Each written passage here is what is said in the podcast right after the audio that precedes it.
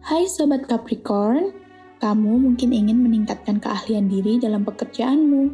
Kamu bosan dengan skillmu yang itu-itu aja. Kalau begitu, kamu bisa mulai membaca buku referensi atau menonton tutorial-tutorial di YouTube.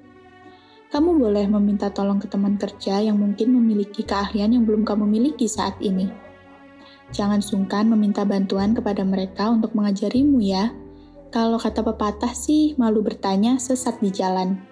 Berbicara dengan teman dekat maupun teman jauh tentang keinginanmu dan impianmu bisa memberikanmu lebih banyak inspirasi untuk melakukannya. Good luck ya, semoga keinginanmu bisa tercapai di waktu dekat ini. Sobat Capricorn, segala pilihan dalam hidup pasti ada plus dan minusnya. Sekalipun kamu merasa memilih pilihan yang paling tepat. Mungkin di minggu ini kamu dihadapkan pada sebuah pilihan.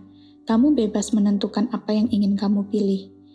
Setiap orang pasti siap dengan segala kebaikan yang dihasilkan dari sebuah pilihan, tapi kamu juga perlu mempersiapkan diri untuk menghadapi sisi buruk dari pilihanmu itu. Ini akan membuatmu lebih bertanggung jawab dalam setiap pengambilan keputusan. Percintaan untuk Sobat Capri Lovebird Persaingan Kata persaingan mendeskripsikan keadaan cintamu saat ini. Kalian berdua begitu ingin berlomba saling mendahului, padahal jika berjalan bersama-sama akan terasa lebih menyenangkan. Kalian ini bukan musuh, jadi nggak perlu persaingan kayak gitu. Cukup saling support agar bisa mencapai keinginan bersama.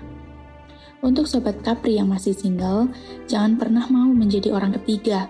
Kalau sudah terikat, akan susah untuk pergi. Duh, pokoknya jangan deh ya. Endingnya udah kebaca